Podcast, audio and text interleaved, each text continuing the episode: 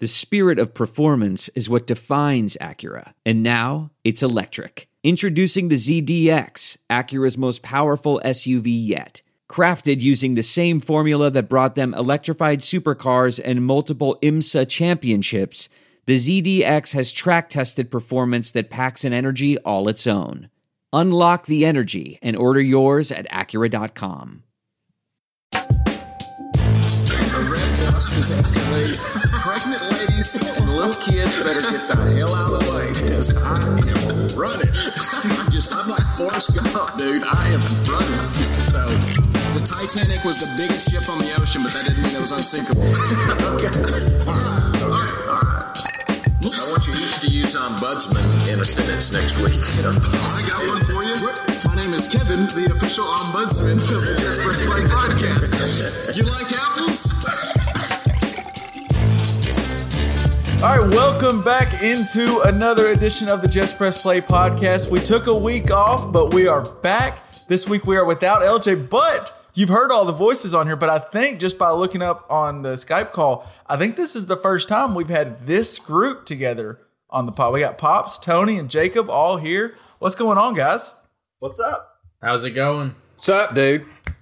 I know we've had me, Tony, Pops, me, Jacob, Pops, maybe me, Jacob, Tony, LJ. I just don't think we've had this group. So this could be... magic, or it could be a train wreck. Stay tuned. You never know. We are now, I think we're recording this as of Wednesday, November 11th, 11-11. This, I believe, are we going into week 10 of the NFL season? That's correct. Right? Yep. Week 10. And yes. We can now answer the question of who it was that was the answer to all the Patriots' success. It was neither Tom Brady nor Bill Belichick. It was Brian Flores, clearly. That was it. I mean, clearly. We can credit all their championships and the 20 years of success to Brian Flores, obviously.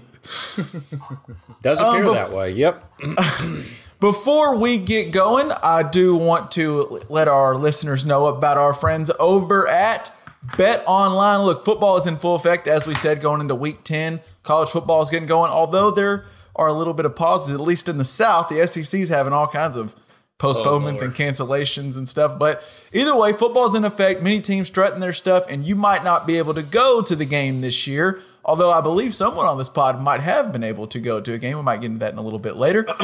But you can still get in on all the action over at BetOnline. BetOnline is going the extra mile to make sure you can get in on everything imaginable, from game spreads and totals to team and player and coaching props. There's future bets. By the way, I may have found one of my new prop bets, my favorite ones. You can go on BetOnline and choose, it's the field goal option, and you just say field goal longer than, and it gives you a yardage. It's been putting it right around 47.5 so far. Good percentage going, but then I kind of did the math and actually 47, because in my head I was like, they always kick at least a 50-yard field goal every game between the two teams. Well, I went and did the math at the least last week, and it was like out of the 12 games, I think it happened 7 times. So better than not, but pretty solid number. Imagine that. Vegas has a pretty solid number. They always do. Either way, BetOnline has all the action. BetOnline is also giving our listeners a little extra. Just use the promo code armchair to take advantage of all the great sign-up bonuses. That is armchair, ARMCHAIR. BetOnline, your online sportsbook experts. All right, so I was clearly joking about the whole Brian Flores, Patriots, and all that mess. You were? But let's start with one of the big names leaving that Patriots roster. That's Tom Brady in the battle of the GOATs. Drew Brees not washed, Brady washed. I don't know. We keep changing. I'll go, Pops, first to you, because I know you might have some stock in that on your fantasy team. That might not be what you want to talk about, but Tom Brady, the Bucks losing 38-3, the most lopsided loss ever in the history of Brady's 21-year career. What you think, Pops? Well, I know he set another record, too, or at least Tampa Bay did, with four rushes for the whole game. I think they had a fifth with Blaine Gabbert kneeling at the end. But that's the least amount ever in the NFL history. Least in history. Mm-hmm. I don't know what to say. What's interesting is I did look the turnover. I thought, well, maybe it was a turnover deal. But the New Orleans lost 2 fumbles. And of course, Brady gave up 3 interceptions, one of which I think AB cost him. I mean, it looked like he clearly miscommunicated with looked like a guy who just showed up. Yeah, just completely miscommunicated. But, God, 4 carries in a game, that sounds like Kellen Moore over at Dallas, you know, sometimes. Well, that doesn't happen in real NFL. That's something that happens like on Madden where you accidentally get down by 14 and you just abandon the run. It really, usually in the NFL, you at least run the ball 10 times, you think? I don't know. Well, and I could give you some stats, but like first downs, 27-13. Total yards, 420-194. I mean, just ridiculous. New Orleans just beat the living hell out of them in every way that you could. And now they've beat them twice, right? So I think they only have a 1-game lead. That is right. But, I mean, they've got all the tiebreakers. I think New Orleans, and we'll talk about the NFC here in a little bit because I don't know exactly who's going to come out of that, but I'd say New Orleans looks as strong as anybody right now. Which is, last time you heard us, it might not be what you heard from some of the people on this pod. I think I might have been one. I know there was a couple people questioning whether the Saints can get into the playoffs. And now we're like, or are they the best team in the conference? I'll say, Pops, I think it pretty much boils down to the Saints started hot and the Bucks were awful. Both teams had 7 first half drives. The Saints in those drives went touchdown, drove down to the 2 and Jared Cook fumble. Touchdown, touchdown, touchdown, field goal. Then they kneeled out at the end of the half. Then in the Bucks' 7 first half drives, they went 3 and out, 2 plays and interception, 8 plays and a turnover on downs, 3 plays and interception. So they had 25 plays averaging less than 4 yards per play and 3 turnovers. That's what leads to 31-0 at half, and Kevin can now turn the channel. I don't need to watch that game any longer. Jacob, what'd you think watching that game?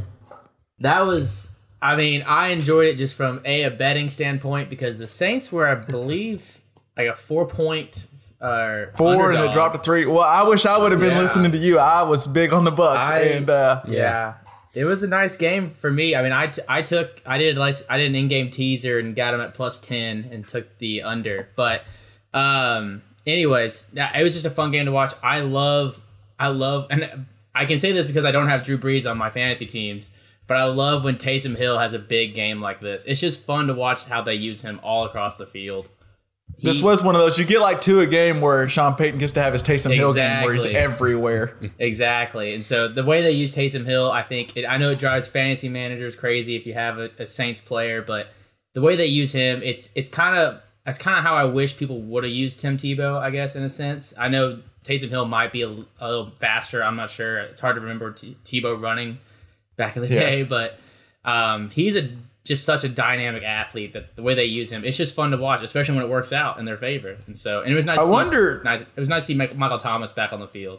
Yeah, interesting that you mentioned that because I do think it might be more Taysom Hill bought into that role where Tebow wanted to be like a quarterback, and Taysom Hill's like, I'm fine. You put me at the gunner on the punt team, put me at receiver, you put me at running back because he's faster than Tebow. But also, I bet Tebow was working on throwing where Taysom Hill also looks jacked. I think Collinsworth brought it up. He's not small. He's a big dude. Yeah. I was talking to Tori about it because we were watching the game and she's like, who is this guy? He's lining up everywhere. And I had to tell her like, well, he does everything, but unfortunately he doesn't get paid like any of these positions. He's undervalued, but yet he's super valued on this team. So it's just nice to see a player like that, I guess. Yeah, he's fun to watch, no doubt about it. Very fun.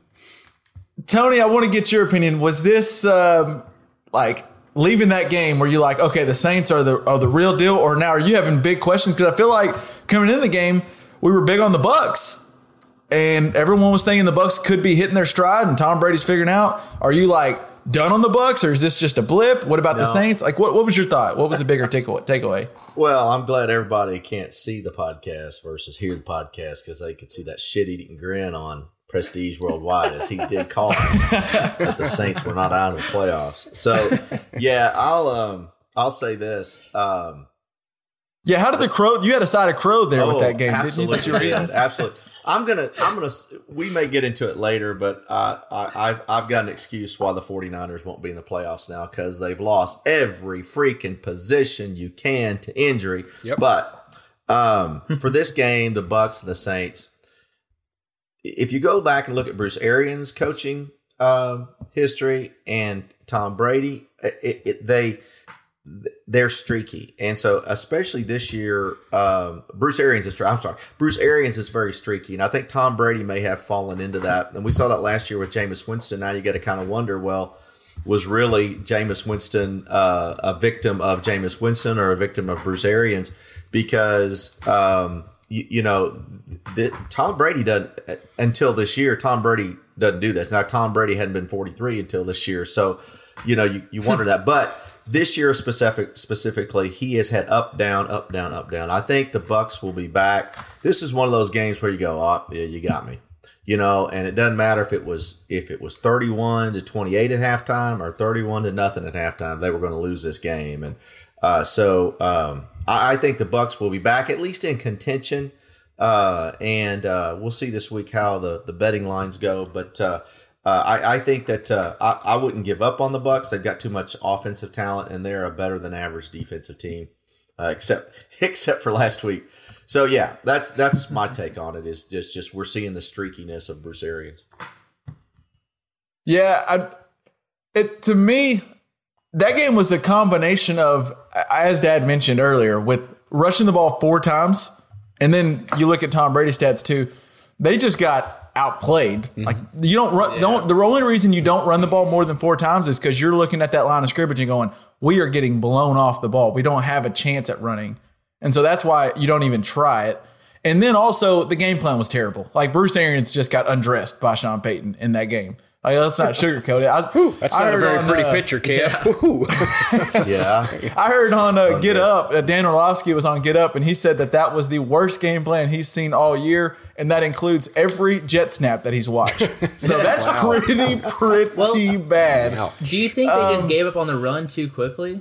I mean, 4 rushes, like, if the other team is firing on all cylinders, the one thing you should do is try to run the ball. Keep them off the field. And I wonder if you have Leonard Fournette, and he didn't touch the ball until really the second half. And that was all. Yeah, you have Leonard Fournette, and you have a Ronald Jones who's been solid this year. He hasn't been bad.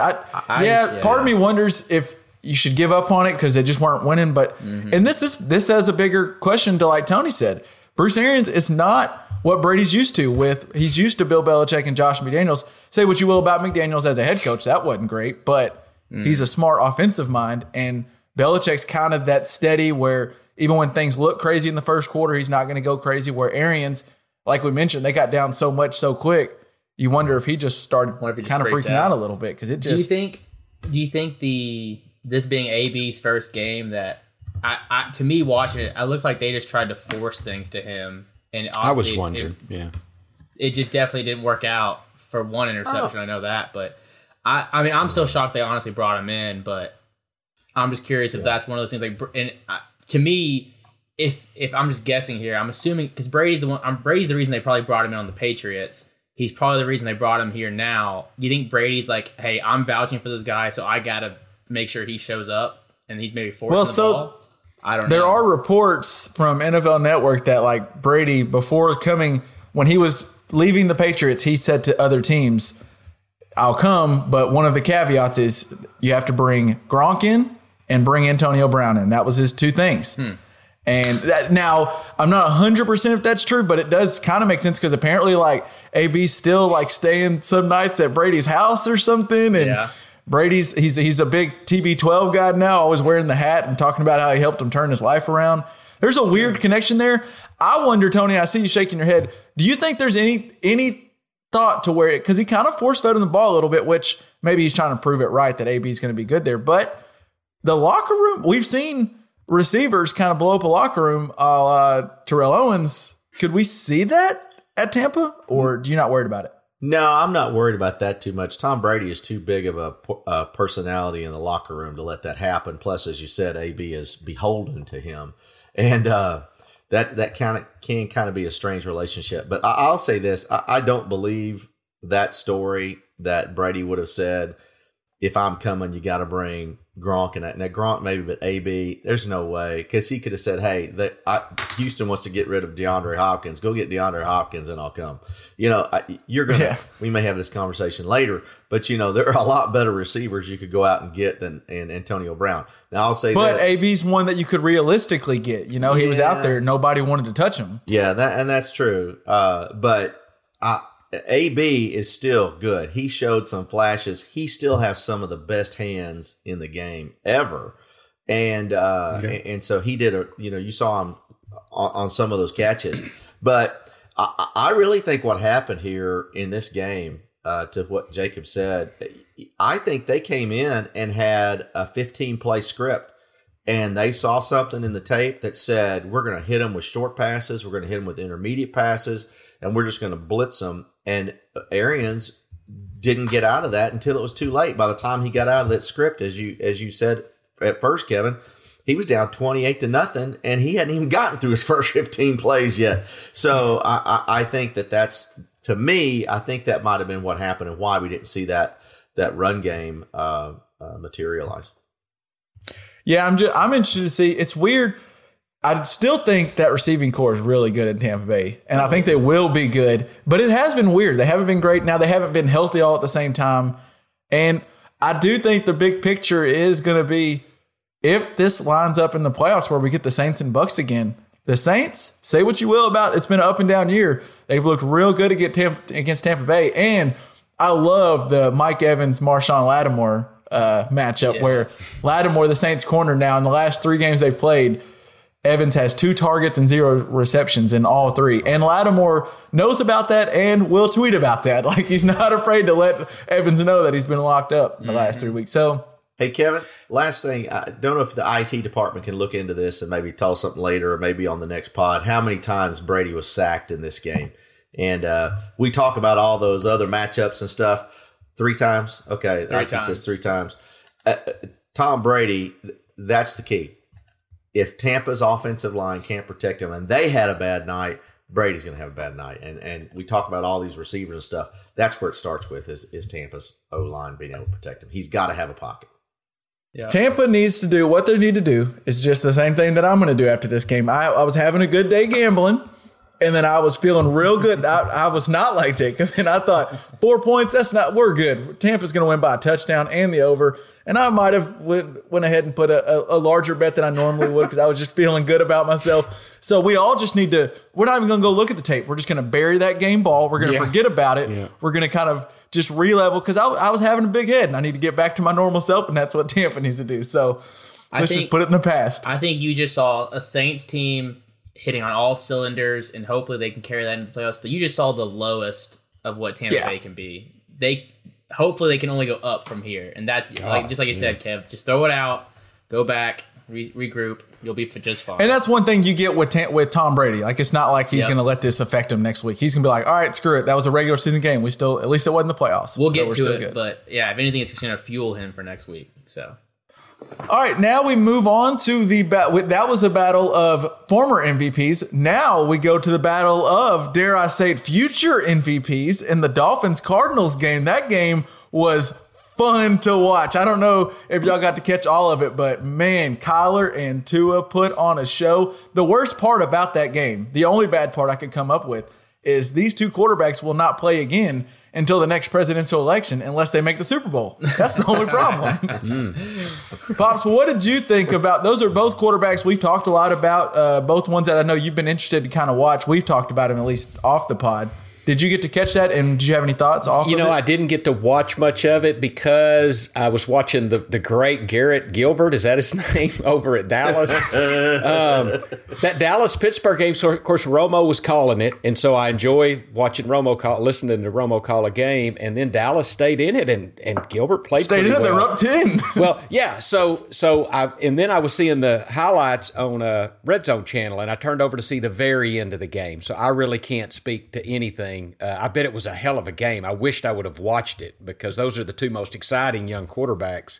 I think they're Mahomes is probably in that conversation. There's a guy, there's a $500 million man in Kansas City that would like probably to have a Lamar Jackson too. But anyway, two of the most exciting young quarterbacks, and I didn't get to watch it. So so the good thing for me, Pops, is as I've mentioned on this pod, Garrett Gilbert tried to make me enjoy a Cowboys game, but luckily there was a better game on, so I just didn't go over there. I just stayed and watched the game that was more fun for me. Tony, what'd you think from that game? I liked it. It was fun to watch, and I'll say there's just about every game this past weekend was fun to watch. Didn't get my bets right all the time, but they were really fun to watch. And But yeah, I'm still not 100% on Tua. I think athletically he's there. I think he's still got a lot to learn about the pro game, but he really, you can see his presence on the field and how it impacts his team. So on that aspect, I'd give him an A. Kyler Murray. So good. I hated to see him do that because one of the guys I was playing in fantasy had him, so I was really pissed off about it, honestly. But and let the other guy know about it. He had a terrible draft. But you can see what Tua can be, and I think that I think Kyler still probably has a little bit of a head start on Tua as far as how they'll be in the future. Yeah, well, I mean, we are in the second year of Kyler. We already know I'm a big Tua fan. I think I've made that a note on the pod. But the game was real. He went 20 of 28, 248 yards, 2 touchdowns, no picks. Ran the ball 7 times for 35 yards. I was just impressed. It seemed like time after time on like a big third down play, he just made the right decision. There were a couple times where he did something wrong, and there was a couple balls that I thought were just put right on the money. But yeah, he was outplayed by Kyler Murray, who went 21 of 26, 283 yards, 3 touchdowns, and on the ground went for 100 yards and a touchdown also. Jacob, what'd you think watching that game? I mean, we got to see some good young quarterbacks at least. Yeah, it was a lot of fun. I know I was watching Red Zone channel, and I feel like it was flipping back and forth to this game a lot just because of all the highlights I kept having. I thought it was a lot of fun. Yeah, looking at the stats, I mean, I feel bad because the only fault to Kyler is that one fumble. Yeah. But, I mean, looking at the score, it really came down to that very first touchdown, that defensive touchdown for Miami. And if you take that away, it's a quarterback against quarterback, Kyler comes out on top. But it was a hell of a game by both of them. I give a ton of props to Tua because I know I was definitely one of those guys questioning why is Miami changing all of a sudden, and he's shown nothing but promise. And so I'm very hopeful for their future. And defensively, they're pretty sound. They've done it correctly. They've built that defensive backfield up pretty good, actually, with draft picks. So I'm excited to see what they do in a couple of years with Tua on his rookie contract. So both of those teams I know they gave up 34 and 31 in that game, so it's hard to say like the defenses were good, but I do like both of those defenses. I think they're both not like the Steelers defense, but they're good enough, and Kyler more so than Tua so far this year, but they've shown they can put up some points. So both of those teams are intriguing going down. I don't think I would pick them to win a Super Bowl, but I wouldn't really want to play them in the wild card round. I wouldn't say this year for sure for neither, but boy, with those two QBs on rookie deals, we've talked about it before on this podcast, rookie QBs that can show out in their first year or two, it allows you a lot of opportunity if they stay on those rookie deals to do some things. So I'm excited to see what they do. Yeah, if you got a good coach and a good GM, which I think the Dolphins do, whatever's going on with Flores, we've talked about we like them. And then as you were mentioning, Jacob, between getting Byron Jones in free agency, which has worked out, and then a lot of good draft picks in that defensive back and up front, I like what they're building, and they get all the Texans picks because Bill O'Brien just gave them the whole draft cover. Right. So I like their future. If they get 3 or 4 years on this to a rookie deal, it's time to go for it now. I believe if you're the Dolphins. Here's a prediction, Kevin. You ready? I'm ready. I think Zeke Elliott is going to look real good in teal and orange. They're going to go get that big contract? I don't know. If I'm Dallas, I'd kind of be happy to get out of that contract right now. No kidding. I mean, Pollard. I think a couple of first, second round draft picks are headed Dallas's way, and we see Zeke Elliott playing in Miami. Interesting. I could see it. You just signed all those guys. You give it at least a 1 year where Dak's actually healthy the whole year to see what you actually have. Then maybe you can freak out.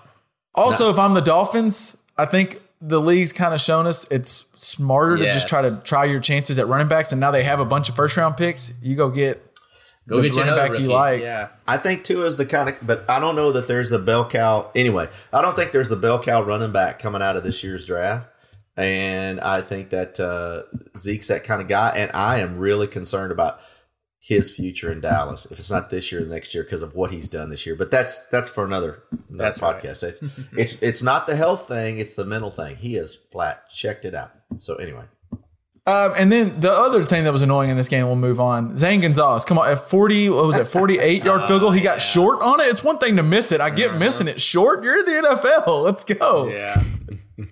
That's tough.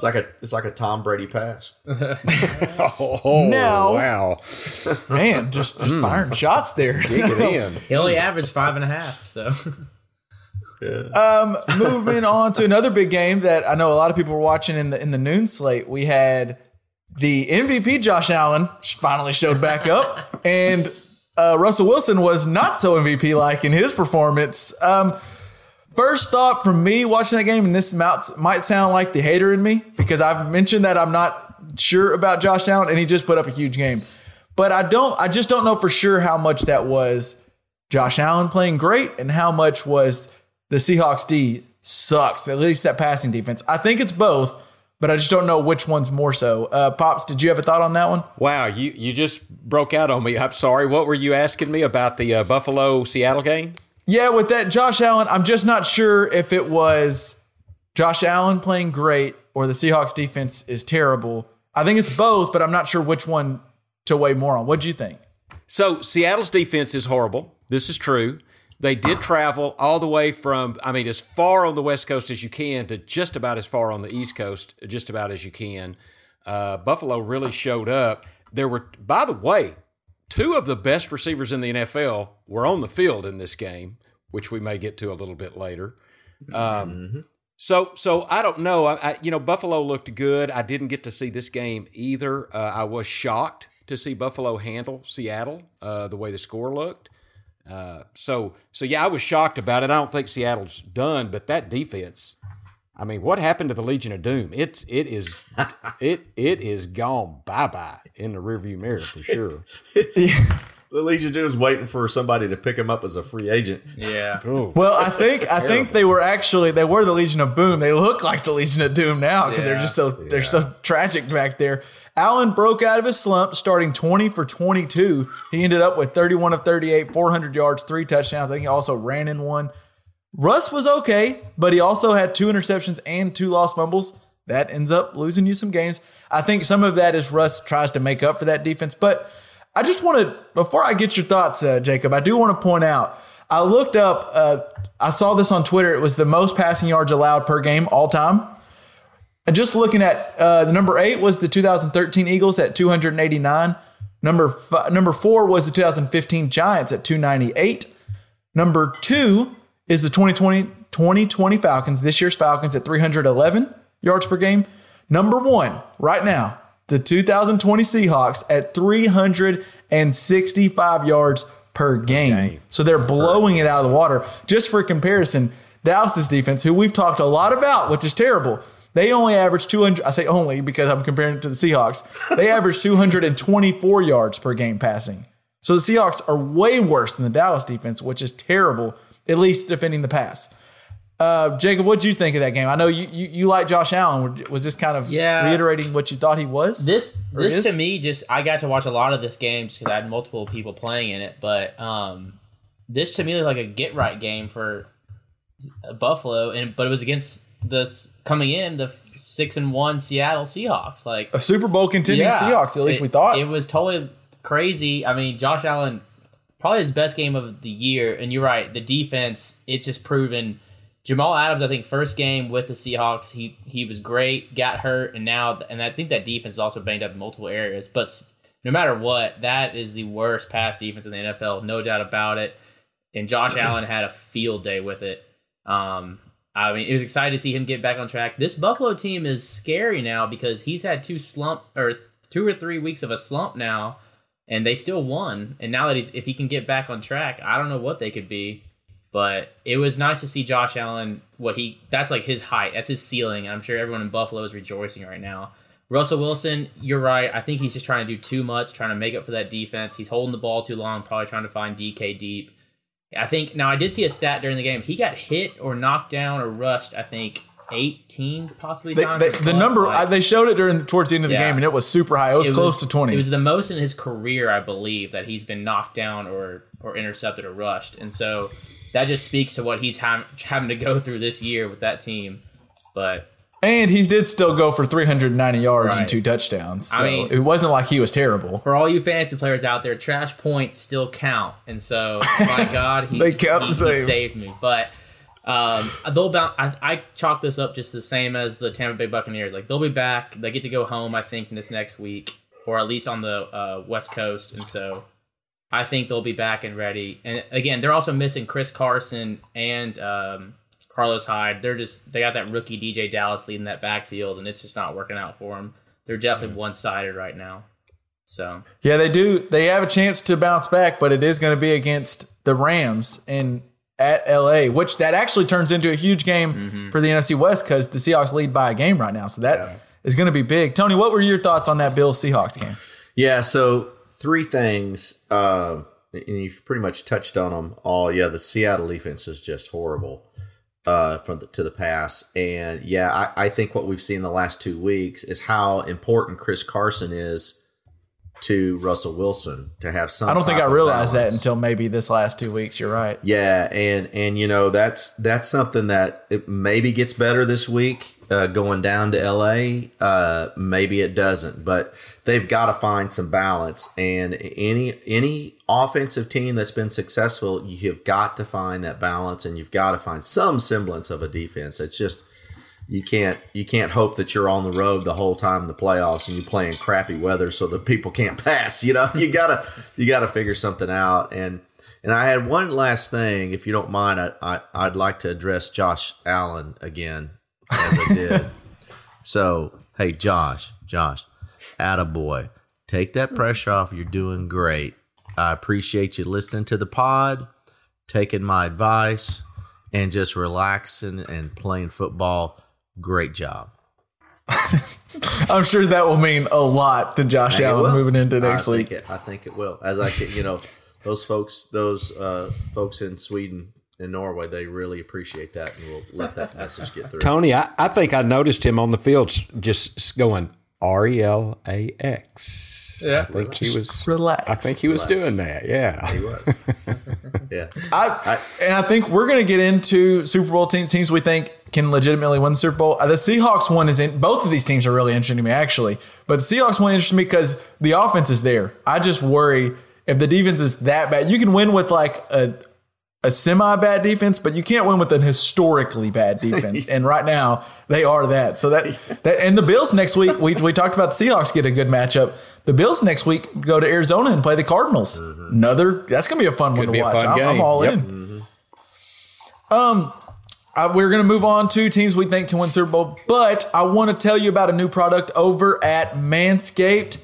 It is the Weed Whacker Nose and Ear Trimmer. Take a look in the mirror, guys. I guarantee you'll see some hair sticking out of those holes, and it's time to keep your ear and nose hair looking as nice as Manscaped already has your undercarriage. Look, Manscaped is forever changing the grooming game with their Weed Whacker. This nose and ear hair trimmer provides proprietary skin-safe technology, which helps prevent nicks, snags, and tugs in those delicate areas. And the premium Manscaped Weed Whacker uses a 9,000 RPM motor-powered 360-degree rotary dual-blade system. I mean, that is just a mouthful to get that all out. 9,000 RPMs around your delicate areas? That sounds a little scary. It does, but Manscaped they have you covered. They will not let those nicks, snugs, and tags happen. And look, this is the only hair trimmer on the market with a powerful and rechargeable lithium-ion battery that lasts for up to 90 minutes of use. Have you ever pulled your nose hair out with your fingers, Pops? I don't know if you've ever done that. It ain't fun to do. If you've done it with the tweezers, it ain't fun to do. Look, just whack them down with the Weed Whacker. 79% of partners polled admitted that long nose hairs is a major turnoff. So it's time to upgrade your Manscaped routine with the Weed Whacker. Get 20% off plus free shipping with the code armchair at manscaped.com. Thank you, Manscaped, for keeping us all trimmed and our hairs and holes looking nice. Manscaped.com. Put in the promo code armchair. Get 20% off plus free shipping. All right, let's go to it. I tried to put this in order of just teams that are the top to lowest. So we'll start in the AFC. Can this team first? We'll just go yes or no, each with each of you, and then we might have a discussion if one of us is on a different page. Let's go Steelers first. 8-0 for the first time in their 88-year history. It's kind of wild that it's never happened before. But, Pops, yes or no, Steelers, can they win the Super Bowl? Yes. Tony? Yes. Jacob? No. No. What? Okay, well, let's hit the brakes. Why can they not win the Super Bowl? They have to go through KC, and I'm going to say no. Right now they don't. Right now, KC hasn't come through. It's going through their home field, but they still have to go through KC. Okay. Well, okay. But so the way I'm asking this question, yes, they absolutely have a chance. Yes. Yes, they do. I'm interested. It's a quick turnaround right there. My gosh. Well, I'm going to be a realist about it. Obviously, the 8-0 Steelers, yes, they can win the Super Bowl. Well, I think the idea behind the question is more, can you see them winning the Super Bowl? Because I get if we just say, do I think the Chiefs win it? Yes. Then that means all the other teams exactly, is a no. Yeah. So I apologize. Yeah. Okay, so yes, I believe yes, the Steelers can. It is interesting, though, after trouncing the Browns in Week 6, winning that like 38-7, Pittsburgh has won their last three games by 3, 4, and 5, with the loser in each of those games having a shot to win in the final minute, one of those being the putrid Dallas Cowboys on their fourth quarterback. It does scare me a little bit. And of course, Big Ben has every ailment known to man. I think I saw the injury report showed both knees, ankle, and shoulder was kind of bad. Oh my God. I know LJ's at home just banging his head against the wall. Do they allow wheelchairs on the field? Big Ben is going to beat turf toe. He's going to beat both knees being sprained. He's going to beat the COVID, and he's going to play this weekend. He's going to play. That's right. No doubt. That's how strong Big Ben is, man. Funny, all that said, they now have Cincy at home and then Jacksonville. And then they'll play the Ravens on Thanksgiving, potentially with the 10-0 record on the line. That could be intriguing on Thanksgiving night after we've all filled up with all kinds of food and kind of slumped on the couch, maybe unbuttoned our pants because they don't fit right anymore. And then we get to watch a good old AFC, East, AFC North game. Good showdown. That'll be fun. Yeah. All right, moving on. I think this one will be quick. Start with Jacob here. Chiefs, can they win the Super Bowl? Absolutely. Pops? Of course, yes. Tony? Yes. Is there any worry? They do let teams hang around. Is there any worry at all, or we're still fine? I'm so fine. Before Jacob tells us how great each and every position player is for the Kansas City Chiefs, I said this a few weeks ago. They're starting to create balance. We haven't seen Lev Bell really come out, but CEH has pulled an Aaron Rodgers and said, oh, shit, you're going to bring somebody in to replace me? I better get my act together. And he's run a lot harder over the last 3 weeks. They're creating balance in their offense. You saw Patrick get 5 touchdowns this past week. The week before, 1 or 2? Because they were running in. They're creating balance on the offensive side, and the defensive side, especially in the secondary, is really becoming tough. So, yeah. Jacob, do you have any thoughts? Are you worried at all? The formula is still there. The offense can score points. The defense just needs to bend, don't break, is what I always yell at my TV screen. Like, it's fine. Y'all can have 500 yards against us, but if we hold you to 3 points in the red zone, then we're going to most likely come out with the W there. And I think, the defensive backfield is definitely getting more secure as they get along throughout the season. So I'm just very happy to see the Chiefs beat a very tough Panthers team. So the Panthers are, say what you will, they do play hard. They play hard. I wouldn't like to give up 31 to them, but they got the win. And at the end of the day, I think the Chiefs aren't let's look pretty and get wins. They just want to get wins. If it's 2 points, if it's 20 points, whatever it is. Right. And Andy Reid's up to his damn shenanigans again. That play where he put Patrick Mahomes in motion, and then he catches it on the run and. He's just having fun with the NFL at this point. Yeah. Watch this. Oh, my God. Okay, those 2 teams I figure we will all be yes on. I think most of the NFL watchers are yes on. But let's go to one I think could get a little interesting. The Baltimore Ravens. Tony, do you think they can still, are they for sure yes? I'm a little concerned. Yes. They can still win the Super Bowl. Yeah. Jacob? They can. It's definitely not as confident as it was at the beginning of the year with them coming off that big season. I've always been, we've mentioned on here before, I've bet against them because I think they have soft wins, but it's Lamar Jackson. You always have a chance, especially with that defense coming around. So Lamar Jackson has not been as good this year as last year. But, dude, could you really? Could you really expect him to be? True. Last year? They're just out of rhythm. I think if he can get any kind of rhythm going with that offense, they'll be there. So, Pops, you agree? Well, you know, I read somewhere today where Lamar Jackson is telling that the other teams are calling out their plays. And so I really like Harbaugh. So I think – who's the OC there at Greg Roman, who we loved Greg Roman last year. Well, there's a whole year of video on Lamar Jackson. And that makes a difference for sure. And so I think with that, and I think a natural regression could be expected for him. I do think he'll get it together. I guess I'm being long-winded. Yes, they can win the Super Bowl. They are lower on my list. They did not. I don't see them going to the Super Bowl. Could they? Yes. I don't see it happening though. I agree with that.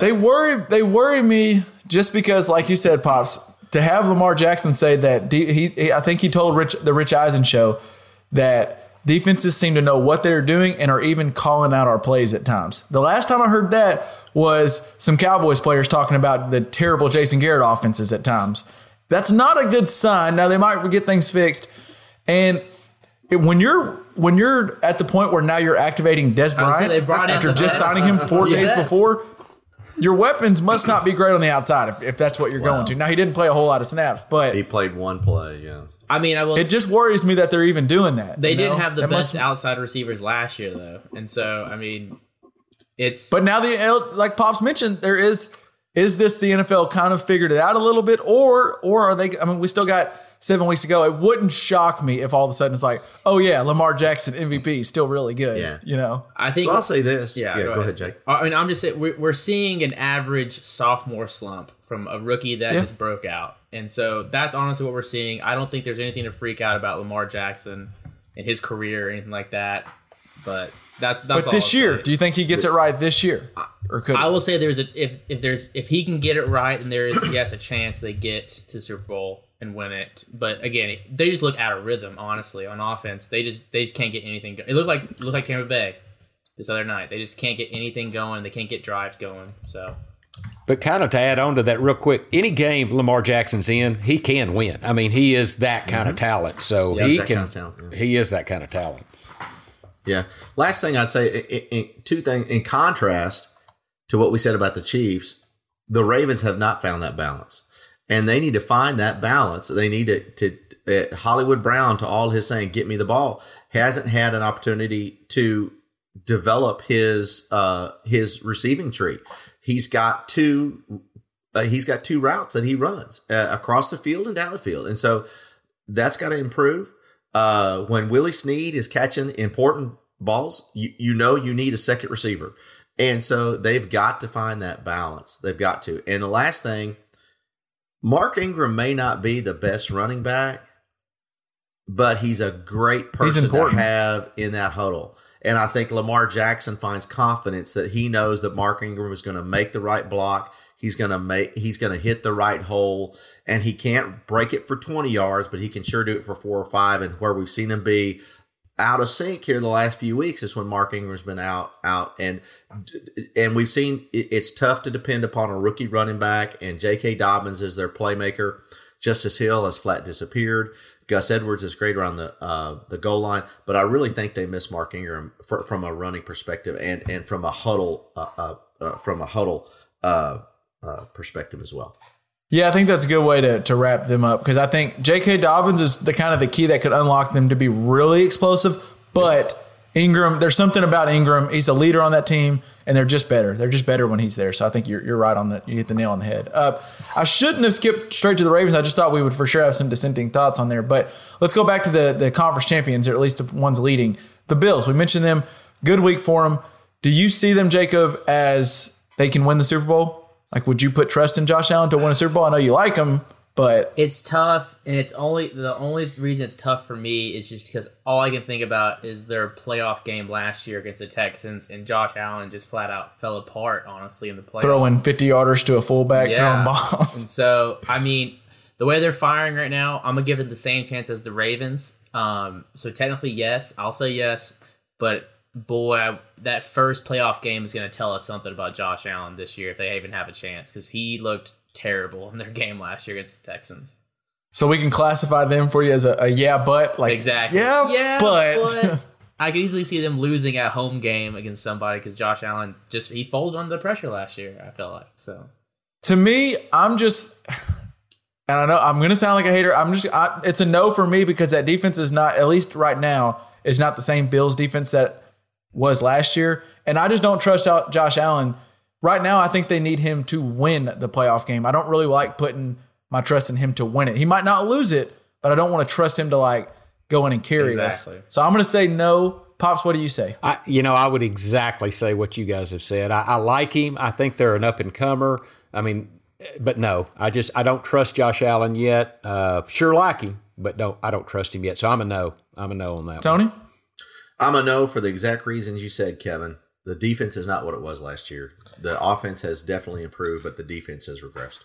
And they did cause some turnovers against the Seahawks, so maybe they're starting to get right. Tre'Davious White finally looked decent again, but yeah, I need to see it before I'm ready to say yes. So we'll see on that. And the last AFC South, the team leading the AFC South, which they'll probably win that division. That division's pretty bad. The Tennessee Titans, they're interesting to me. It's similar to the Bills, where that defense is not like I think we just assume it's Mike Vrabel. It's a linebacker as their head coach. They got to have a good defense. Well, they haven't really been. Tony, what do you think? Can the Titans win Super Bowl? I'm going to say yes because they do have the most powerful running back in the NFL. And when the score is 13-10 or 17-16 and you need 60 yards to get a field goal, you've got Derrick Henry and Steven Gottow-Watakowski, So I think that if they're in a close game, they're there. But they're borderline for me because of the defense. But yeah, I'm going to say, yeah, they proved that they can make a playoff run last year. Yeah, I think I'm with you on. I'm a yes too. I think I trust Tannehill more than I trust Josh Allen right now. And he has a running game. Josh Allen doesn't have that running game where Derrick Henry, you can just give him the ball 20 times and then Tannehill off that play action. And he has a stud out at receiver because apparently all Ole Miss does is put out amazing wide receivers. Apparently. So I'm going to go with a yes. I'd really like him to get that defense a little better. But like I said, they play in such a bad division that they'll cruise to wins and maybe get it right by the time the season ends. Pops, what do you think about the Titans? I would have to say it's a yes. I'm not the biggest fan of Derrick Henry, but you're right. If you need those ground and pound in the cold, I mean, he is the guy. And I love A.J. Brown. I absolutely love A.J. Brown. Tannehill is serviceable to good. If Corey Davis ever can get whatever is wrong with him together, I think that is it tight end Smith, Jonnu Smith? Ask Jacob about Jonnu Smith. Tell him to get going, Liff. I guess you need him to. They've got the pieces. I like the coach there. I would say that they are a yes. Jacob? To be honest, I was a no for a while this season just because of, again, what happened last year. And it's just like the Ravens. Because they lost to the Chiefs? Well, no, they lost to the Chiefs. It's just like the Ravens. If you get down, you force Tannehill to have to throw the ball 30 times a game, and that's not how they win. I will say this. I love that they added the defensive secondary player. I think it's Desmond King or whoever it was from the Chargers. Yeah. Great DB. He's only been with the team, I think, a game now. But yeah, and he got a touchdown. Exactly. Come playoff time, I think he's going to be a big piece for them. So I think that addition, I will say yes, actually. I like that. I'm glad you brought that up. I kind of forgot about it. But yeah, that's to go get an all-pro or Pro Bowl corner. And like we said, they have such a bad schedule, a bad division. Mm-hmm. They got plenty of time to get him rolling. It's not like they are going to be fighting for their lives going down the stretch. So, Kevin, where's Miami in this conversation? Well, so my next question was going to be: is there any team? We've mentioned one wild card team. Is there any wild card team in the AFC that you could see as potentially? Like, is there a potential to win a Super Bowl? The teams I have listed are Dolphins, Colts, Browns, Raiders. That was all teams that have at least 5 wins. Any of those for anybody? Well, I said it. So I'll say Dolphins just because of the chemistry that's going on the defensive side of that ball. They're young. They're aggressive. They're playing well. They've got an aggressive coach. It's that team that you're probably saying, I really don't want to see the Dolphins, right? And with Tua, I mean, sure, yeah, rookie quarterback, you can probably throw something at him he's never seen before. But he, as we just said earlier, he seems to handle game situations really well for a rookie. The Dolphins would be a dark horse for me. I just go back, and this is probably – it's going to be a long thing, I think, until Tua sucks or something. But I just have a – I remember in the – I can't remember, I think it was the SEC championship game or maybe it was in one of the playoff games. They were playing Georgia, and Tua throws an interception. And, of course, Nick Saban's not happy on the sideline. And you see Tua, as it was a sophomore year, I believe, so he's like, what, 19 years old, goes and puts his arm around Nick Saban, and he's like, smiles, like, I got this. I'm sorry. I screwed up. I got it. I know what I'm doing. To go up to Nick Saban and not be, like, worried about it, I just think he sees the game the way a really good quarterback needs to. Now, I hope he stays healthy because he talked about his injury today, actually, on Wednesday, and said he'll never quite be the same player, but he thinks he's going to be fine. So I'm worried about that a little bit, but I just think he has that confidence. I think the team has the confidence in him. That's why Flores was fine making the move, because it wasn't going to rattle the locker room. And when you're a team that has a good defense and you have a quarterback, you at least always feel you're in the game. I think that's scary. They're not like Super Bowl favorites, but I'm with Tony. I wouldn't want to play the Dolphins come the wild card round. I just think they'd be dangerous. Yeah, and I'll ask the IT department to do one last thing. Check how many starters Miami has from the SEC on the offensive side of the ball. Oh, that's going to take the IT department a little longer to find. The reason I say that is they've got quality players. They just don't have the experience. When Myles Gaskin gets back, I think they found something there. We'll see. Williams is now out probably for the remainder of the year, but they're going to see if they can find a second wide receiver. But yeah, we'll see what happens.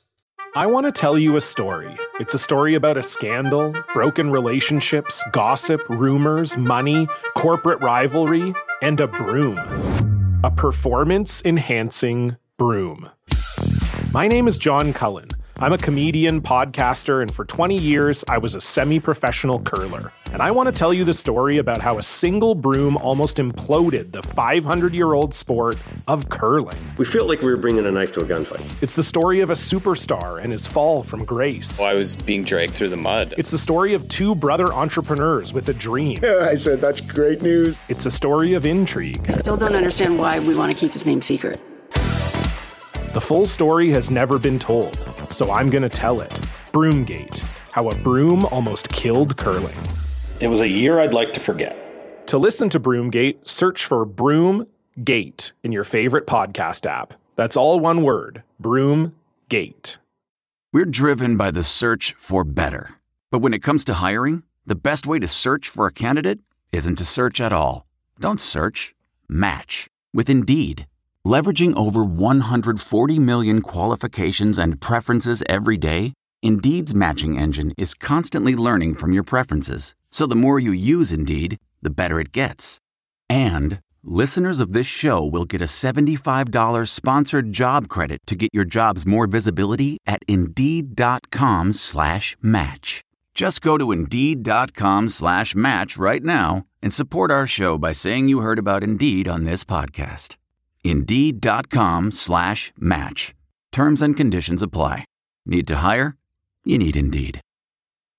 Worried about letting someone else pick out the perfect avocado for your perfect impress-them-on-the-third-date guacamole?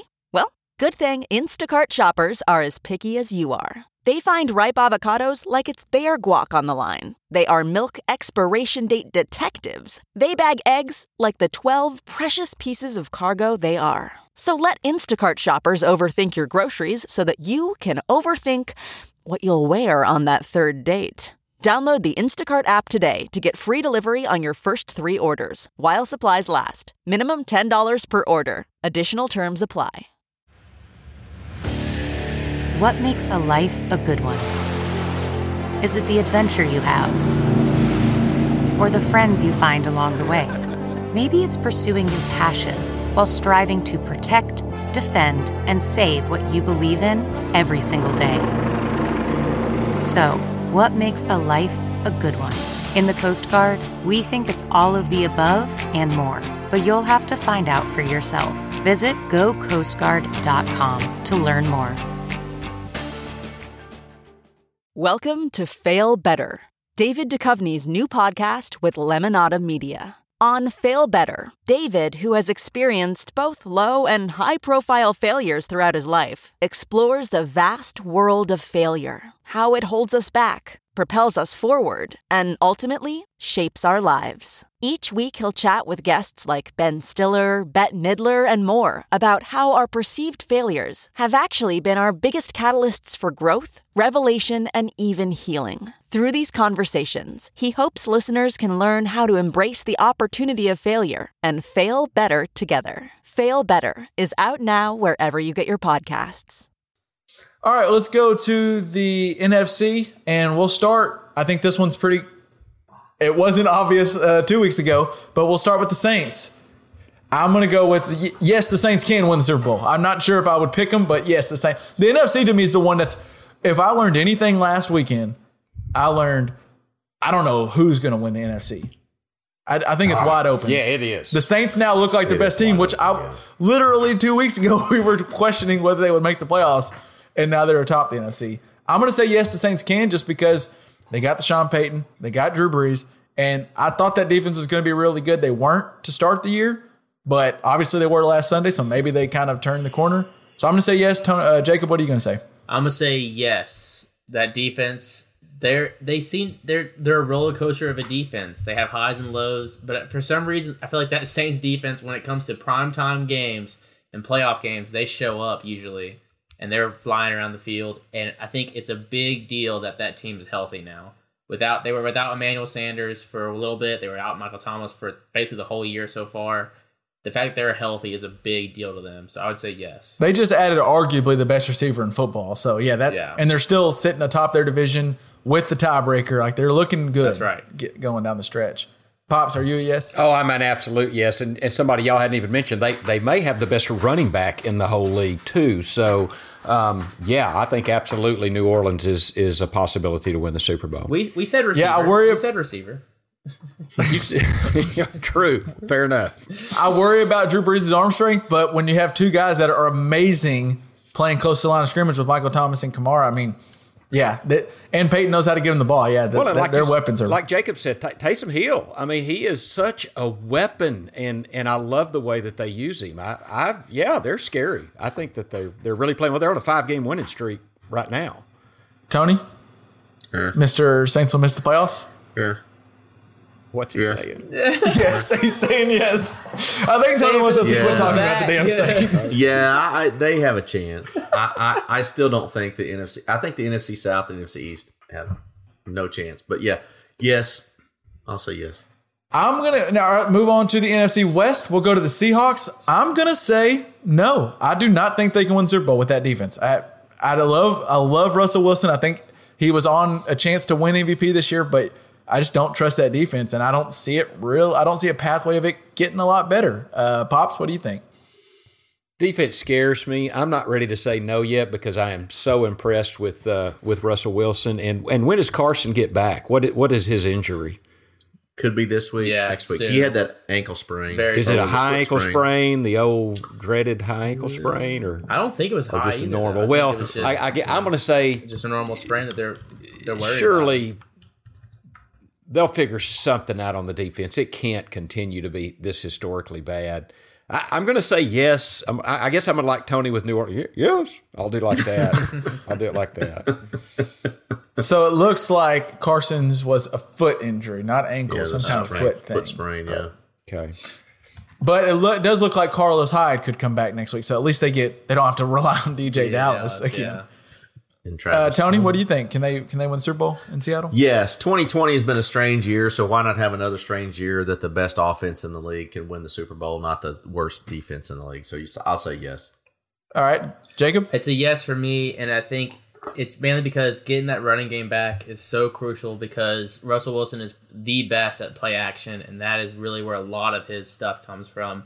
They have arguably one of the best wide receivers in the game right now.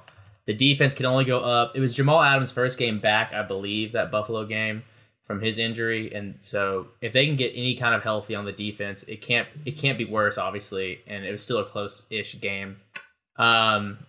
the fact that they're also leading their division and they're still tied for the lead in the entire NFC. And so Rhodes still lead through Seattle, I believe. And so that's big for them. So.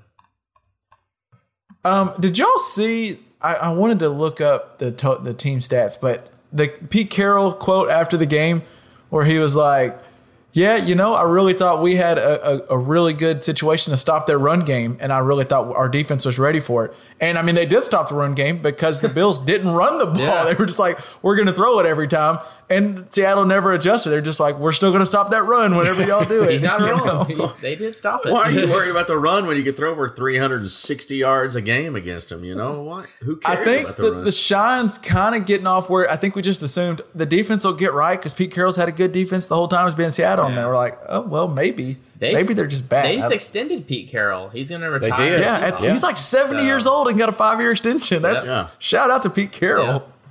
So trying to beat old Chuck Hallis. But Packers, they're an interesting team to me over in the NFC North. I think they don't have to worry about that division anymore because the Bears have kind of water found its level and the Bears suck. But the Packers are now sitting atop that division, and I say yes on the Packers because I think that defense is good. They've kind of been rocky. I think that defense is good. The only thing that worries me about the Packers is I feel like on offense, their weapons aren't. They have two really good ones in Aaron Jones and Devontae Adams. But who else? I think they talked about it a lot on Thursday Night Football where Joe Buck or Troy Aikman, one of them, was like, you can tell Rodgers is kind of annoyed because Scantling, I don't really think they can trust him. Tunyon, is that his name? Tunyon, right? Robert Tunyon? Yeah, the tight end. Yeah.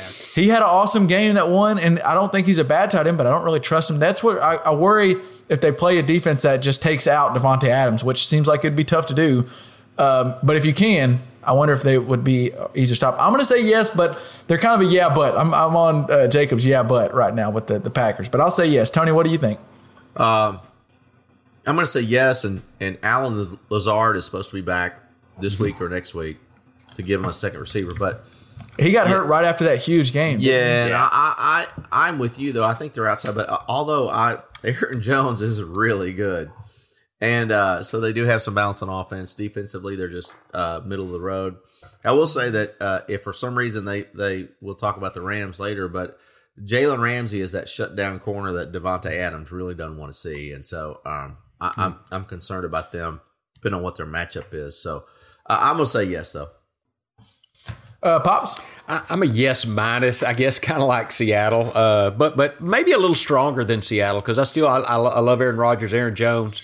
I think Valdez-Scantling, I think he can improve. I really do. I think he will come back, and then with Lazard coming in, the defense is okay. Yeah, I'm a yes, slightly more than Seattle. I know that probably is against the grain, but a little more than Seattle. Yeah, Scantling just reminds me of one of those receivers where he's hit or miss. Like he can break that big one, but he drops them. And when you got a guy, Aaron Rodgers to me is kind of like Brady, where drop one more pass, and I'm not even going to look your damn way again. Well, yeah, you're right. And that's what worries me. I think you need Rodgers to trust you. He's not just going to keep blindly throwing you the ball.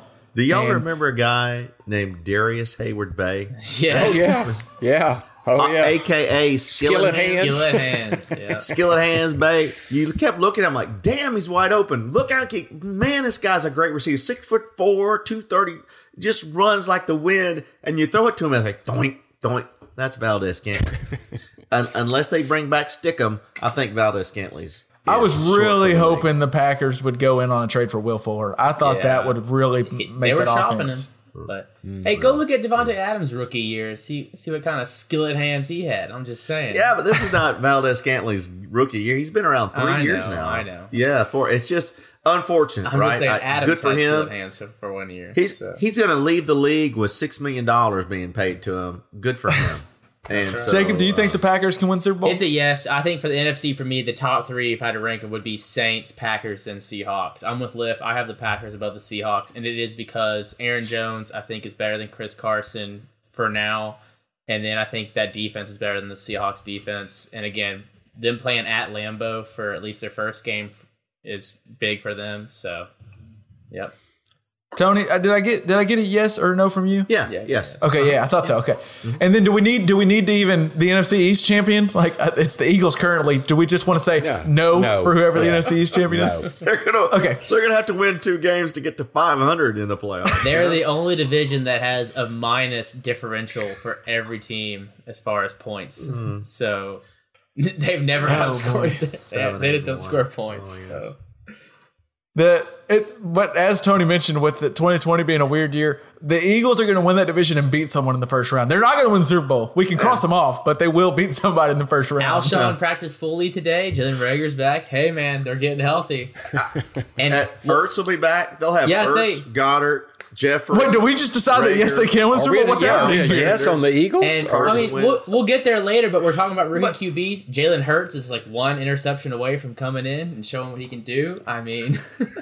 Are we saying I need to go put a futures bet on BetOnline for the Eagles to win one playoff game? I bet there's good odds. If there's a bet for it, you probably should. Yeah, if there's a bet for it, because that would. Is there just one playoff game is all you need? We don't need a Super Bowl. Yeah, we're not saying they're going to win it all. We win a home game, and you get to. So where I think the NFC gets interesting is kind of I started it, where it's just wide open. Now I ask you guys, is there a wild card team in the NFC that you say, yes, can win the Super Bowl? Not necessarily you're picking to win it, but yes, they can. I'll start, Pops, with you. Oh, absolutely, and it's the Tampa Bay Buccaneers. I mean, I think that's probably might not be the last time you hear that in this question, but I mean, Arians is too good a coach. I think he'll get it together. Brady is Brady. He's got so many weapons. The defense is good. Absolutely. I think Tampa Bay could get it right and win the Super Bowl. Is anybody in disagreement? No. Yeah, I think there's no point even – I think exactly what you said. I just trust them. I'm going to go out swinging with Tom Brady. He's going to have to prove me wrong before I write them off. But so let's look at the other teams. I think the Cardinals – I'm not picking them to. I could see them – end up that NFC West is actually it's up in the air of who wins that division, and even the Rams have been there before. But Tony, is there one of those two teams do you think could win Super Bowl? Or I'll both? Be honest with you, my favorite in the NFC right now is the Los Angeles Rams because of the things we've talked about before. They have balance on offense. Now, whatever you say about Darrell Henderson and Malcolm Brown and Cam Akers after bye week, we may see him actually be more involved. They can run the football, and Robert Woods and Cooper Kupp may be the best two receivers in football on one team, you know, because Evans and Godfrey, I haven't been able to, but they're a great tandem. Godwin, but the Rams have the best player in the NFL, and anytime you've got the best player in the NFL. You've got an opportunity to win the Super Bowl, and I think Aaron Donald is just that kind of game wrecker that he could if he has one of those games, all of a sudden there are the Rams in the Super Bowl. So I personally, they're my favorite, and as a wild card, I definitely like the Rams to come out of the NFC. Big game this weekend. We'll see how that goes. Yeah, I mean, if you want to have a game where you get to instill some confidence in your quarterback, a little get-right game for Jared Goff, he gets the get-right defense in Seattle. So and Sean McVay coming off a bye. So I would imagine Jared Goff ends up with a decent stat line after Sunday's game. Yeah, Pops, do you think they can win it all? I do because I like Sean McVay. I think he's proven that he is. I'm not sold on Kingsbury yet. I'm just. He could be. I don't know, but not this year. So yeah, I think everything Tony said I would agree with. I think the Rams are still going to make a lot of noise as a wild card, obviously, but I think they will. So I've seen some nods out of you, Jacob. Out of the Rams and Cardinals, is there one you like better or worse? I'm with the group here. I think the Rams are. I like the Cardinals over the Rams to win Super Bowl. By the way, I would pick. So I guess you're the outlier then, because I think for me it comes down to experience also. And the Cardinals, I mean, just looking around, everybody's either brand new to that team or they're young, including the coach. Sean McVay has been there. He's learned hopefully from what's gone on with him. It's fair. Like my dad said, they're balanced. I can't remember if they've ever had, besides the very first week, if they've had all 3 running backs healthy again in the same backfield, and they looked real good. And it was against the Cowboys, I believe. Was that week 1? I'm not sure, but they looked real good when all three were healthy. But and then also, that duo of Cooper Kupp and Robert Woods, it's one of the best in the NFL. As long as you don't have to ask Jared Goff to pass it 30 times in a game, unless you're playing the Seattle Seahawks, then I like their chances, especially with Aaron Donald on the other side of the ball. So, you know, I think the reason I was on the Cardinals, or I know the reason I like them is I just think Kyler Murray can win you a game on his own. And I think that defense is a fair defense. Now, you make a good point. When it comes down to what coach do I trust to make the right call, because Kingsbury's done some things where you're like, what the hell are you doing? Now, he also draws up some offenses that look really good. Now, and McVay's been there. He's gone in the Super Bowl. He knows what he's doing. That team trusts him. Goff, I don't love, but like you said, as long as I don't have to depend on Goff to just put me on his back, the Rams could definitely do it because that defense has gotten better and better as this year's gone on. Well, and they do have that guy named Aaron Donald. Don't they get that tight end back, Higbee? Higbee should be back. I think he comes back this week. Everett. And he showed – and Everett, both. So, the Rams. It's that Rams Rams-Seahawks is a game that I would put on my must-watch. Big game this weekend. I would, big game. And by the way – Kevin, you're saying you think Kyler Murray can put a team on his back and win you a game. I mean, I don't know much more he can do than what he did this weekend, and they lost. And so, true, and they missed a kick. Yeah, I mean that's fair. That's a fair point. I'm just saying. I'm fine with that though, because he is flashy. I get it. So let's go then to let's reel it back in and go just to next week and give our locks of the week, our Bet Online locks of the week. We're gonna help you make some money. Let's see here. Does anybody have a game? I'm kind of looking at the board, I'm kind of narrowing it down between two or three. Does anybody have one they already like? You need to come to me last because I've got two or three. Well, I can piggyback on what we just talked about. I think Seattle on the road again to the Rams. Seattle is +1, so the Rams are favored by 1, and the over/under is 55.5.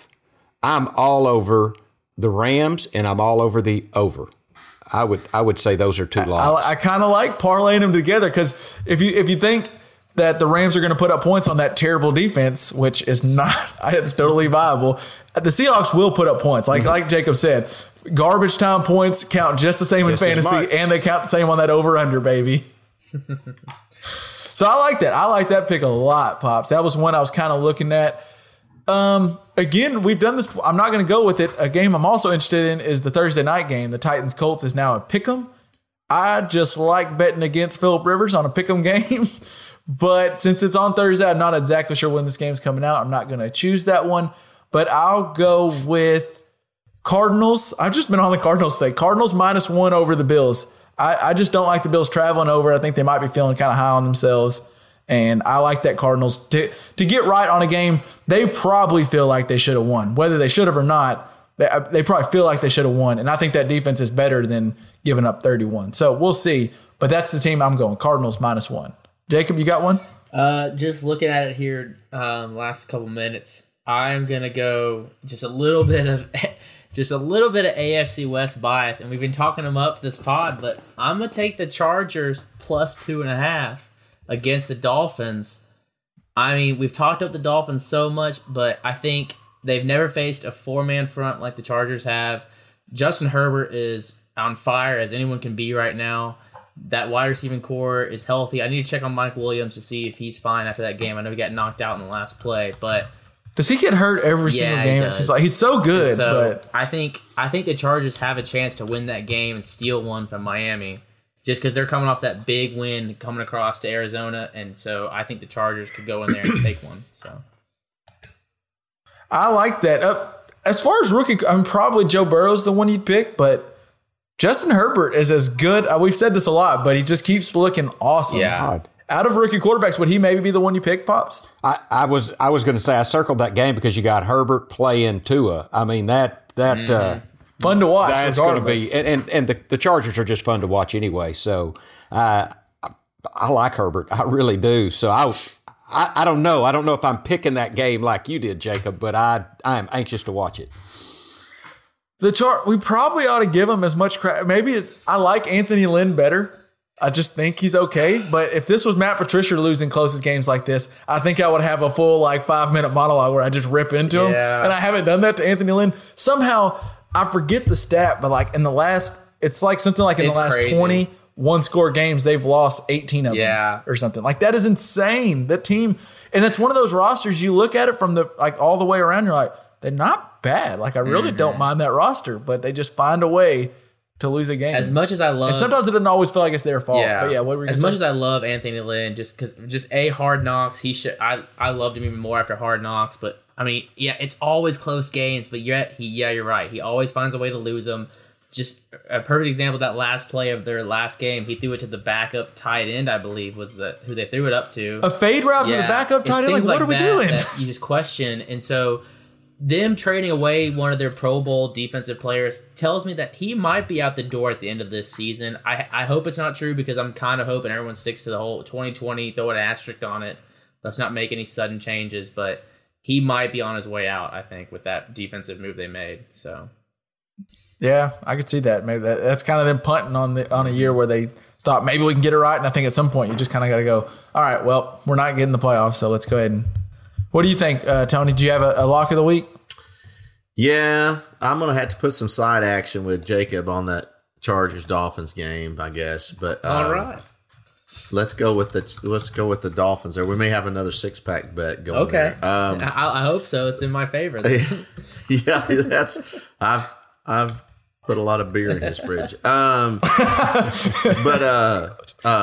You know, I've got two, and so my first one, though, is all of a sudden Minnesota's had two great weeks against two really bad teams, and all of a sudden they're a 3-point favorite going into Chicago. And I know we've talked about how bad Chicago, they're not really real, but a 3-point home dog, I like the home dogs, and I really like Chicago in this game. Even if Montgomery is not playing, I think that they've got enough there to interact that they can throw against the Vikings, and even Nick Foles can throw against the Vikings on the road. And Dalvin Cook, maybe if we're talking best running backs in the NFL later, but dude, he's on in fuego. He's in fuego. Agreed. So the Vikings intrigue. Yeah. You're picking against them. I'm picking against them at Chicago on Monday night. With or without fans, it's always tough to go into Soldier Field, and to go into Soldier Field on a Monday night as a favorite. I'm picking the Bears on that one. Now, my other one to watch is the Ravens. I've got the Ravens at 7.5-point favorites going into New England. If for some reason that gets to 7 or less, I'm all over the Ravens. Yeah, that hook. I wish they didn't have that hook on it. It's showing 7 on ESPN, but they don't update it as much. So if that gets to, and I didn't go to BetOnline before the pod, but if that line gets to 7, or if you can buy it down, boy, howdy. Patriots aren't good. They're just not good. Yeah, and I really like, and you know, the Ravens are one of those teams that's real good teams go into New England right now, they're going to want to beat the crap out of them, because you know you don't get that chance very often.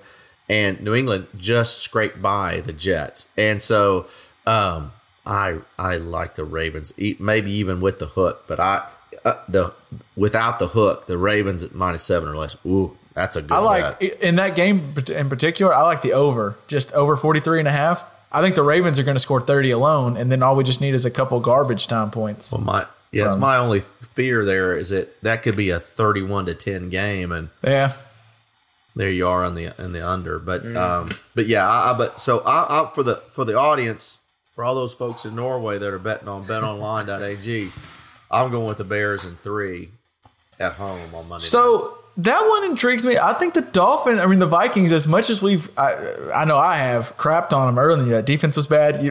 I think it's clear I'm not a big Kirk Cousins guy. It wouldn't shock me they win. They're not even going up against offense. That offense is so terrible in Chicago. I think they can win this game. Then all of a sudden they get Cowboys, Panthers, Jags. They could pull off a little win streak and all of a sudden be in the wild card hunt, which is wild because 2 or 3 weeks ago I was saying they're the worst team in the NFC. They have got offensive talent, but defensively they're just not where they need to be. No. And I keep trusting Zimmer to get it better, and they've gotten better. It's not good. They're still not good. I just, congratulations, you beat Detroit. who will probably be getting a new coach soon. And so, you know, you went in and beat Green Bay when they had just lost Aaron Jones and Jamal Williams. So our picks, we have Bears as an underdog plus 2.5. Rams, what do we get? Rams as an underdog also plus Rams -1. Yeah, minus one. Yeah, Rams -1 at home. Yeah. Chargers as an underdog at what, 2.5? Yeah, plus 2.5. And then plus 2.5, and then we got the Cardinals at, what was that line at? Was it 2? Minus one, 1 point favorite. So all of them really close. All of them very close spreads, and we're just trying to make you money. That's all you got to do. You just go over to BetOnline, throw that promo in there, armchair, ARMCHAIR, get your little welcome bonus, and just go make some cash. That's right. We talked Vikings, and I do want to ask, best running back and receiver. We're kind of midway through the week. I think the answer may have changed from what we were going to say at the beginning of the year. It's hard not to say Dalvin Cook's the best running back. I'm going to go with he is. Is there anybody who disagrees? Yep, me. Who you got? Alvin Kamara. I know who you got. Yeah, I just think he's the leading receiver. Well, he's not anymore, but he was there for a couple of weeks. He is the juice that makes New Orleans go, and I love Kamara. I think he's the best running back in the league. I kept thinking he would get worse when Ingram left and he didn't have that 1-2 punch, and the last 2 years showed he's fine. Like, he's fine wherever whoever's his backup running back. So where go ahead, Tony. Go ahead. So where I disagree with Uncle Liff is, Dr. Liff, is that I don't think if you have 3rd and 3, you're giving the ball to Alvin Kamara within the tackles. Dalvin Cook does it all. Right now, he's the most versatile back in the game. Health notwithstanding, if you looked at those, Christian McCaffrey, Dalvin Cook, Alvin Kamara, Derrick Henry, all those guys and Zeke Elliott, all those guys that were getting drafted at the top of fantasy drafts. Right now, Dalvin Cook is showing I'm the best all-around back and means the most to his team.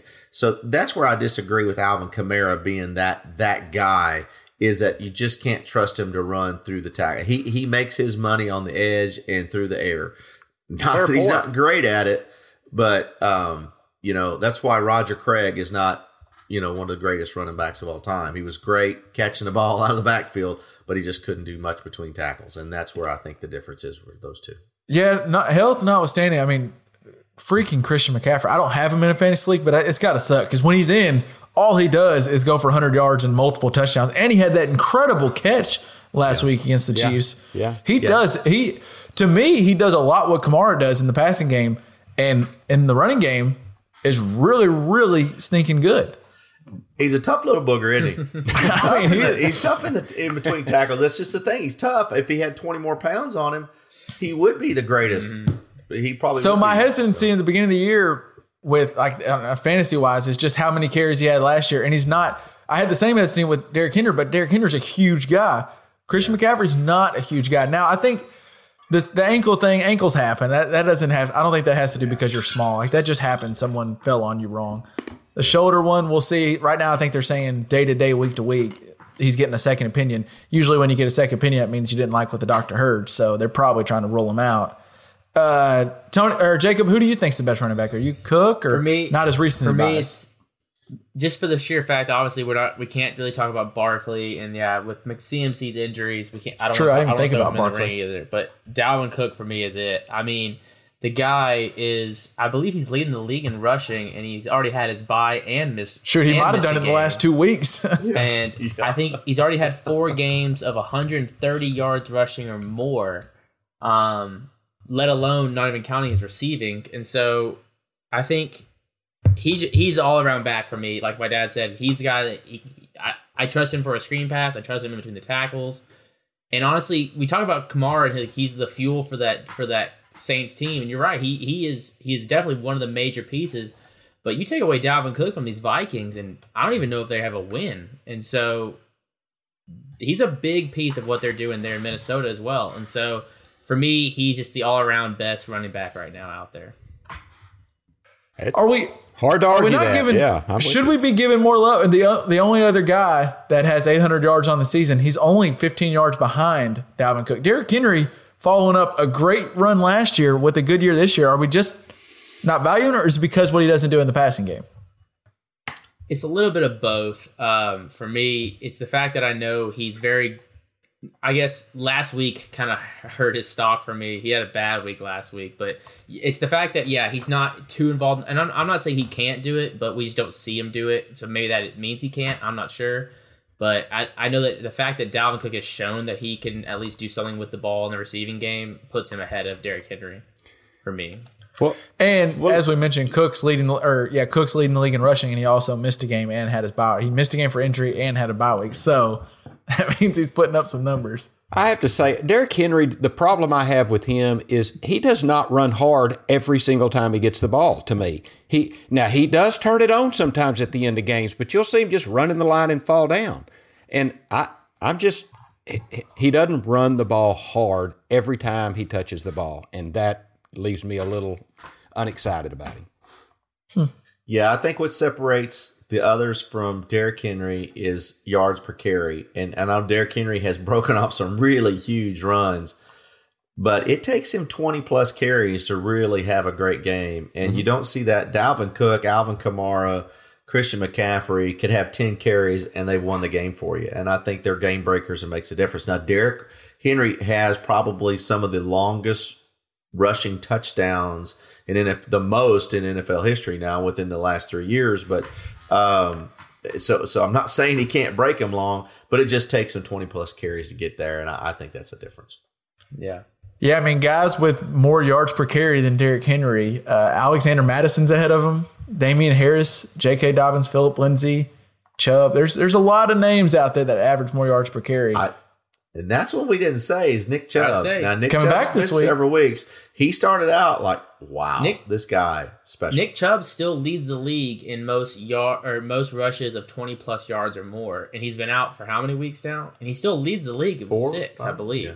So he has he has six 20-plus yards rushes. The second best, Alvin Kamara at 5. So it's just Russell Wilson's also second best at 5, which is pretty wild. It's just awesome to see what they do. Like Kamara, they know his skill set. It's just awesome to see him, like when we compare them with him versus Dalvin versus CMC.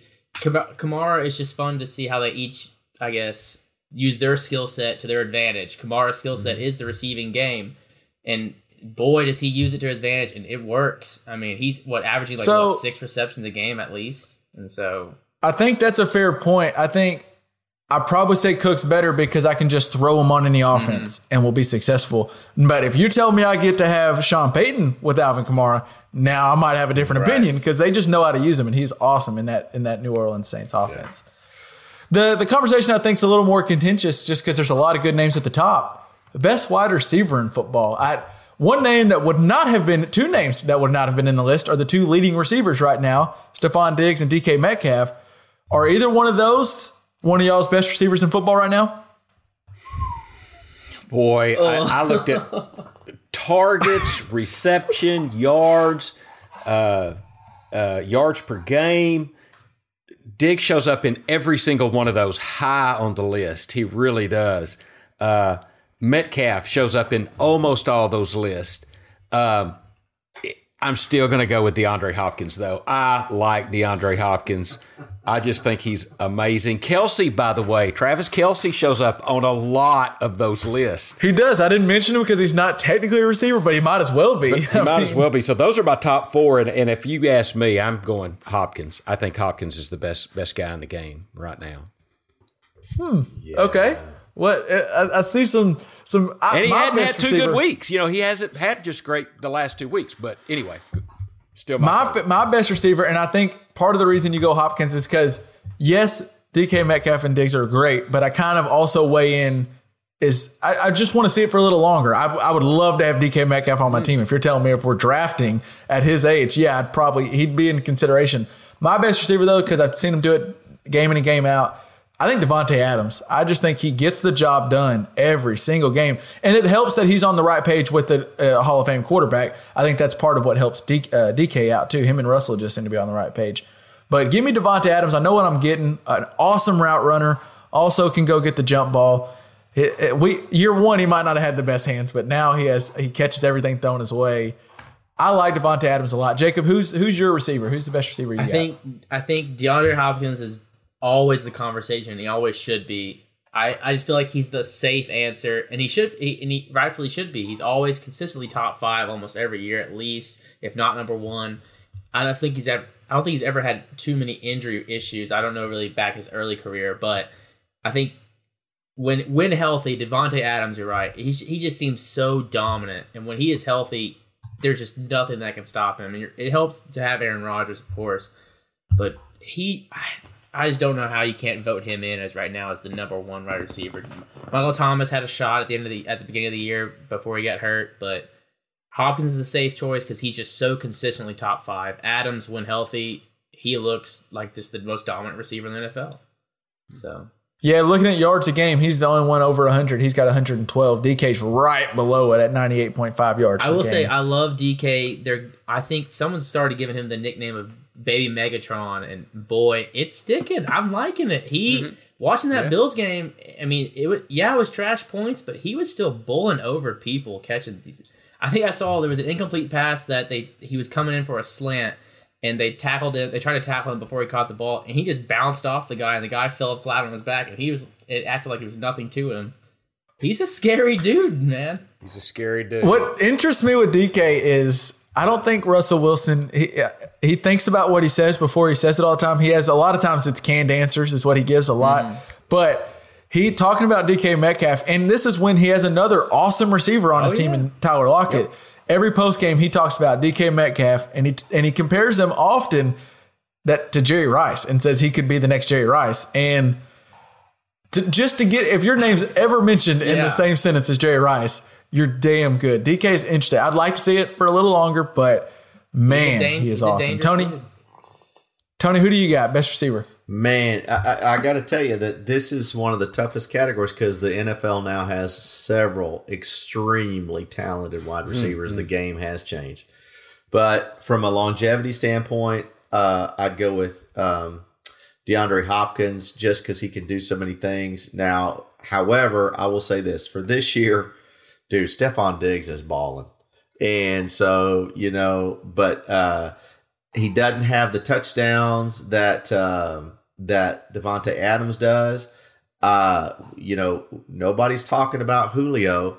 And I think Julio – I was interested if anyone would bring up Julio is still one of the most dominant game players out there. And he's missed a couple of games and been playing hurt a couple of games. So it's really hurting his yards per game average. But still, I think you can't argue that if you've got to make 10 yards of all those people that you could throw the ball to, I think DeAndre Hopkins and Julio Jones are going to come out on top as I want to throw to those two guys. If I've got to have 10 yards, 4th and 10, game on the line, Julio, DeAndre.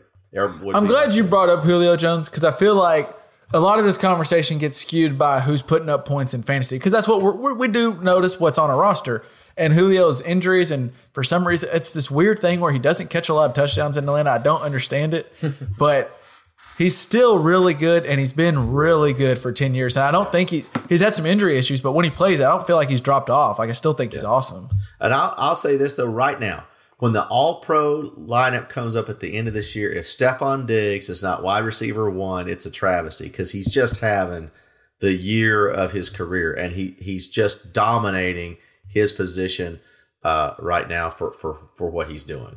It's funny. I think it worked out great for him, that trade to Buffalo, because didn't like his issue at Minnesota was he thought Kirk Cousins didn't look at him first enough and looked at Thielen enough, which Thielen's really good. No one mentioned him, but Thielen's a really good receiver. Yeah. But now he's gone to Buffalo, and my man Josh Allen looks at him every single play, if not once, maybe 3 times. Hey, before we get off receivers, do you know who has the most yards after catch? No. It would be Alvin Kamara. That's who it would be. He's damn good. He is first with 542 yards after catch. Second is McLaurin up at Washington football team with 366. I do too. I like McLaurin. Well, it helps when you're catching the ball behind the line of scrimmage. And you have scrimmage. He averages 70 yards a game. Not he just got that wiggle, man. He got that wiggle. I know he does. Who has the most touchdowns? Yeah. Anybody know? The most touchdowns? I think it's DK. I would guess Adams or DK. Tyreek Hill. You know, I was going to ask y'all about Tyreek Hill. So I know he's always up there, but no one ever considers him the best. When do we start giving him his credit? So I was in a text conversation with a friend earlier, I was watching this past week, and I thought, Tyreek Hill is I think he gets known as he's just a burner. He's just a burner because that's what he was. He's proven as his career's gone on, he runs good routes. He actually can go up and catch some over people every now and then. It surprised me because he's not a huge guy. And, of course, he's the fastest player maybe in the NFL. It's time to give him his due as right on the edge, if not a top five receiver. Well, maybe like scariest receiver. I think Tyreek Hill puts the fear of God in people because he can get behind. Well, I think it opens up. Kelsey's a great tight end, but having Tyreek Hill to where that safety has to be over the top. I'm just glad that we mentioned him because he is always up there. And you're right, Kevin. Most people just think like, oh, he's that burner roller coaster of a wide receiver. He's not consistent. But, I mean, this year he's proven the exact opposite. I think he's only had one game where he's had less than, 50 yards receiving or something. He's always had more than three catches. He's consistent. Yeah, he's been a consistent guy, and he's got the rushing ability. None of these other receivers we're talking about really, they ever rush the ball, let alone try. And so, I mean, I'm just saying, he's worth consideration. I think it's time. Tyreek Hill never gets into consideration because I think we just go, he's like Deshaun Jackson. All he does is go deep. And if you watch him for more than one game, just watch him and kind of pay attention. He's a good route runner. He's not just all over the place. Dad, you talk about 10 yards. Hell, if I got 3 seconds, I can get 15 out of him. So. Yeah. No kidding. Yeah, he just doesn't get the volume that the other guys do because of the offense that he plays in. I understand that. Does anybody have any strong thoughts? I didn't watch a ton of Jeopardy, but the Trebek down was pretty. I mean, we watched it, and when I lived with Matt, my roommates Matt and Bonner at Arkansas. Bonner's a big Jeopardy guy, but nothing really worth mentioning, probably. You knew it was coming, and it's another passing of a legend, and generations as go. And this has been interesting in 2020 to see how many of those guys we've seen pass away. But Sean Connery. And then Alex Trebek, a week later, it's one of the best Saturday Night Live skits ever. Is Will Ferrell is Alex Trebek, and then Daryl Hammond is Sean Connery. It's just amazing. So both those guys passed away as close, but he an icon, right? Just an icon and a classy guy, and a very classy guy. I saw a lot of people talk about Trebek saying. By him on that show, his presence, him kind of being funny and everything he did, it made being kind of nerdy and a little geeky, it made it cool. It wasn't just looked as frowned upon. And thank God. That's something. That's something. Trebek was, he had an interesting sense of humor. I don't think he was just a straight up funny guy, but he would have these little remarks after you have to listen to the 18th million person go, well, I'm into this and that. And Trebek would just have these little one-liners that make you giggle. The best was any kind of sports categories, and he would read off the answer to them kind of with somewhat a little bit of an attitude. How did y'all not know this is called an option? Or I don't know. His little attitude for sports was so funny. Yeah. Pops, did you watch? I know you're a big Wheel of Fortune guy. Did you watch much Jeopardy? Not a lot. No, I was more Wheel of Fortune and Chuck Woolery at the Love Connection. I like old Chuck Woolery, but it's our game show host. Connection. Yeah. I know, Tony. You said we knew it was coming. It did seem out of nowhere. So I knew he had cancer. I knew it could be sooner rather than later. It didn't. It felt like there was no report. Usually, you get the reports of. He's not doing as good or something. There was still Jeopardy on every day. And then it was Sunday morning. I was gearing up. I had Red Zone. I popped Red Zone on. I had my second computer. I was going to watch the Chiefs game. I had it pulled up. And then all of a sudden I get a notification on my phone. I was like, oh, damn. That just kind of came out of nowhere, And he did it right. I mean, he was 80. Is that correct? 80 years old. And, but said, hey man, I know this is not beatable. We're going to run this as long as we can. He stayed in great shape. He did all things right, kept working, and, he did. He didn't complain about it. He didn't go on a bunch of shows about it. Class. Yeah, it's class. That's a good way to put it. That kind of describes him, right? Class.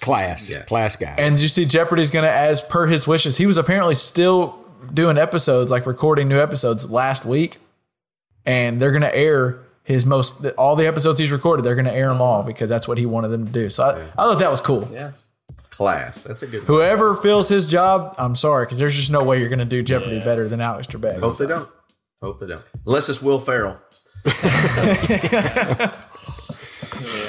All right, I think that wraps us up for this week. We got a good NFL in. We rest in peace to Alex Trebek. It was awesome. I know a lot of people felt a lot of strong ways about him. So, well, we did, but Sean Connery. I'm glad you brought him up. R.I.P. Yeah, hell of a dude. Yeah. Really like Sean Connery. Hell of a dude. So, yep. He made it. All right, that wraps us up. Yeah, that wraps us up. We will be back again next week with more NFL talk. And out of nowhere, the NBA is right around the corner. We might have a little NBA talk. The free agency and drafts coming up. So who knows? Sports. It went from no sports, and now we can't get enough. Almost too much. I'm getting a little overfull. So the SEC is going to be all suspended. So it's good. We need something else going on. Yeah, they were true. All right, that'll do it, guys. I will catch y'all again next week. Don't forget to find us on Twitter and Facebook. Just search Just Press Play and like and subscribe us on wherever you get your podcast. Peace out. Peace.